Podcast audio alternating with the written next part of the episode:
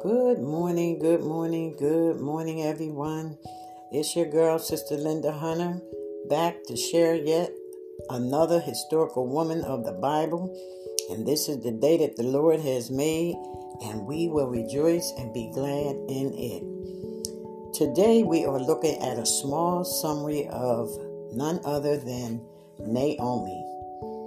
Naomi's name means my joy or pleasant.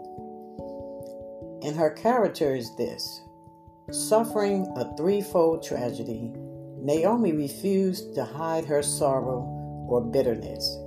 Believing in God's sovereignty, she attributed her suffering to His will. But her fixation on circumstances, both past and present, led to hopelessness.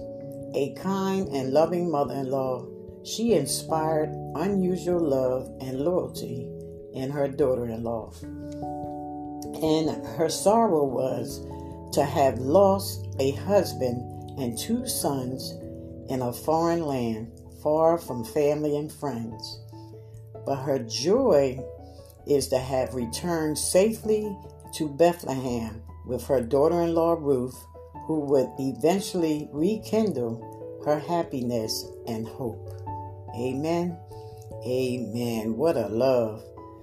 The key scriptures for this um, summary is Ruth chapter 1, verse 4 through 13 through 17. Amen. Amen.